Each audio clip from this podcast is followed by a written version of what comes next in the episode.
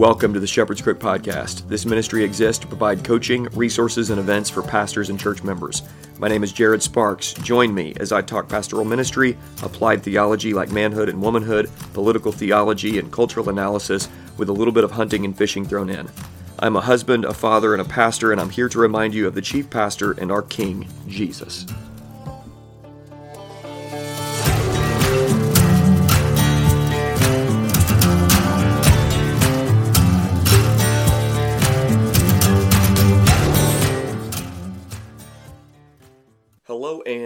Back to the Shepherd's Crook podcast. Hope you guys are having a great day today.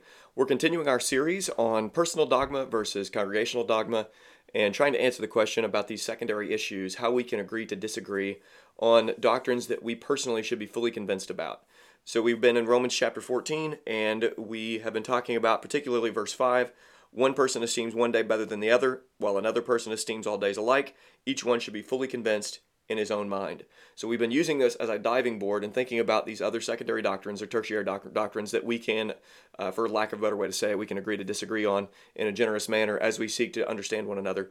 And what I've seen right now in the broader evangelical world, and as we look at the Reformed confessional world, both Presbyterians and Baptist, and as we look at the patriarchal world right now, and all the things that are popular and growing, uh, even with uh, postmillennialism and that group, what I've seen is fissures and splits and backbiting and fighting over the way we articulate these secondary doctrines. And what I, I see is a pulling these secondary doctrines way, way, way in in a narrow fashion in this thing that Scott Tungay talks about in a uh, purity spiral type of way, where you're in or out based on these the, the particular way that you see this particular doctrine that until five minutes ago hasn't been a issue that's been of, of primary importance. And so what we're doing is going through these different things like particular days being more significant than other days. And so thinking about Sabbatarian or non-Sabbatarian or in the context of Romans chapter 14 is talking about foods, talking about doctrines like that, and then asking how we can dwell together in unity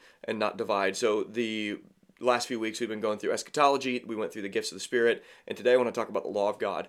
And in the last three years, there has been a massive recovery of not just the third use of God's law, but also the second use of God's law, which would be in the civic realm. And I want to talk about the different fissures or splits or divisions that could happen with that and how we can be unified in a congregation with people that accept theonomy and theonomic principles as the Reconstructionists articulated or the Puritans articulated it, as R.J. Rushdoony articulated it in his earlier years, as Gary North espoused, and those that would not agree with that and would be more of a two kingdom. Uh, we're, we're not going to apply God's law in this same way as they do, and yet we can be unified. We can have a body that sees things differently and still function as a healthy body. So let's go and pray and ask for the Lord's help, and we're going to trust that He gives it. Father, we just thank you for your grace and your mercy upon us. We love you, and we want to honor you in the life of the church. We want to honor you as your people, and we don't want to be wishy washy.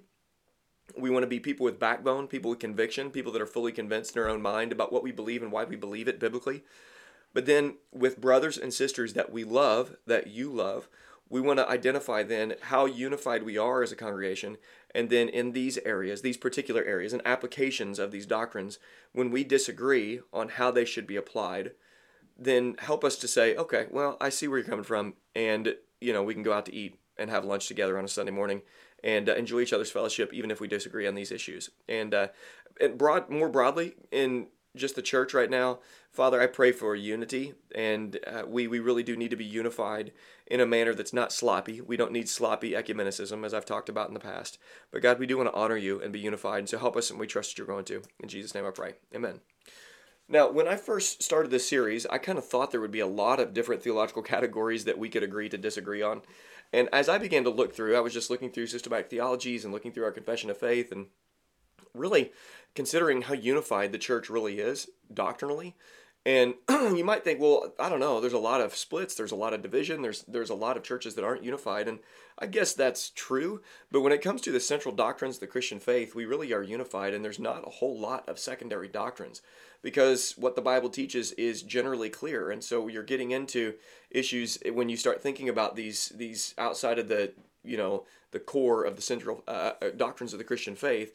You start thinking, well, okay, I guess there is a little bit like with eschatology and gifts of the Spirit and the law of God. There are a few categories that we can see things different and be fully convinced about. And you know like like Romans 14 days you know are are you that hardline sabbatarian?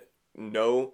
Lunch on the way home nobody's allowed to work on a Sunday morning. And uh, not only are you not going to work on a Sunday morning but you're not going to okay you get it. Uh, no recreation you're not going to go for a Sunday walk you're not going to go outside and uh, enjoy playing frisbee with your son okay that thing there's not too many doctrines like that However, I think the law of God is one of those doctrines as well in our application. So, in the 1950s, 60s, uh, so Cornelius Van Til was a huge monumental theologian and professor who started to popularize some ideas that many people then ran with and popularized and recovered what I think is a recovery of puritanical understanding of the second use of God's law, which would be reformational understanding of the second use of God's law. There are people that are going to disagree with what I even just said. For instance, like Stephen Wolfe in our conversation that we had, I don't know, six or eight months ago. You can look that up. And he traces his position of Christian nationalism and the use of God's law in the public realm and the the um, the requirement of obedience in the public square to the first table of God's law, he traces that back to a different spot and starting spot and doesn't agree that modern day reconstructionists with the names we've already thrown around he does not agree that they are in the puritan tradition. I disagree with stephen wolfe because in reading the puritans even the new england puritans in the backside of the puritan era because the puritan era in england was the 1550s to the 1650s and then you have the bleed of that as they came over and established in New England a real robust New England Puritanism. And as you read those Puritans, I've got Cotton Mather up on my shelf and the great works of America that he put out that was published by Banner of Truth. As you begin to read, they did have a robust understanding of the second use of the law. So to quickly run through the three uses of the law, you have the first use of the law, which is to drive you to Christ. It it is this uh, the purity of God's law that exposes the sinner to his own sin and drives the sinner to his uh, Savior, Jesus. That's the idea.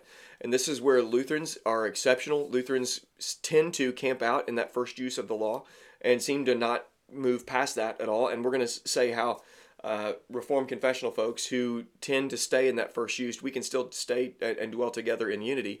Uh, I think there needs to be a more robust understanding of how we articulate these uses of the law and not just stay there at the first use. But that, that in the gospel center movement is what seems to have happened. You begin to talk about the law in uh, at the courthouse or the law just as a like the law was laid down not for the just but for the unjust. How was the law of God laid down for the unjust? And I'm telling you, the gospel centered world doesn't go there, doesn't touch it with a 10 foot pole. And yet there are brothers. Uh, they're going to articulate things differently, but they are our brothers. And then that third use, which is to instruct the Christian on how to live, the the brother and sister in Christ who have been driven to Christ, who never leave that first use of the law when it comes to their understanding of justification. We never slide justification from that first use to the third use and say that the law of God is the way by which we are justified. We don't confuse those two. But when we're solid of our first use of the law, and we get to that third use where God's commandments were the commandments that are included in the Great Commission, teaching them to observe all that I've commanded you. We love God's law. But when we begin to think about God's law, and we just say God's law, there's going to be many different answers on from believers within the congregation of what that is and how that applies and which laws apply. When we talk about the law of God, and if you're into Greg Bahnsen and you listen to Greg Bahnsen lectures or read uh, Greg Bahnsen books, and his central argument after uh, out of Matthew chapter 5. And if you think about the application of the Old Testament law and what has uh, continued on, what hasn't continued on, is it the ceremonial law and the moral law and, and the civic law? How, how do all these things apply um, to today when we think about God's law in the Old Testament? And so there's many different divisions that can happen by the answers we give to these questions. And so this is the point where I think we need to drive home unity because the articulation of God's law is a very difficult and complicated thing. Uh, when you start thinking about covenant theology and all the divisions that have been there in Presbyterianism and the Baptist world as well, and how we articulate the covenants, it's a very difficult conversation to have. When you think about co- covenant theology, there's layers to it, and the way those that espouse classic covenant theology articulate that covenant theology is often unique and different than somebody else. When you get into Baptist covenant theology and trying to understand the covenants and the covenant of grace and when is it established, some of that conversation can be very difficult.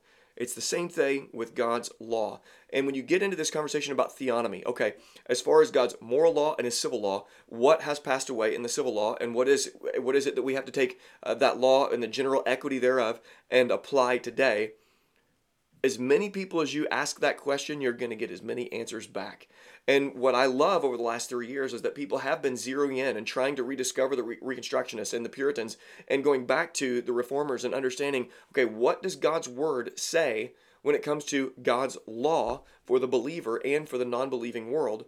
And then what do we do about it? There's so much recovery going on right now. And in the midst of that recovery, there's going to be people that see things clearly and they feel like that this is absolutely what we have to do and how we have to do it.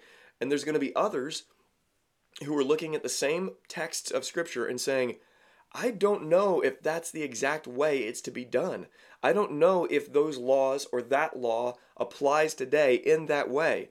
And there's going to be a head scratcher where the brothers that we love and they're maybe even pastors and pastors are going to articulate this differently and they're they're going to be those that see theonomy for the first time and they're going to say this theonomy theonomy is the greatest thing I've heard. This is phenomenal praise God, we've needed this. We need the law of God to direct our lives and to direct non Christians' lives. This is great.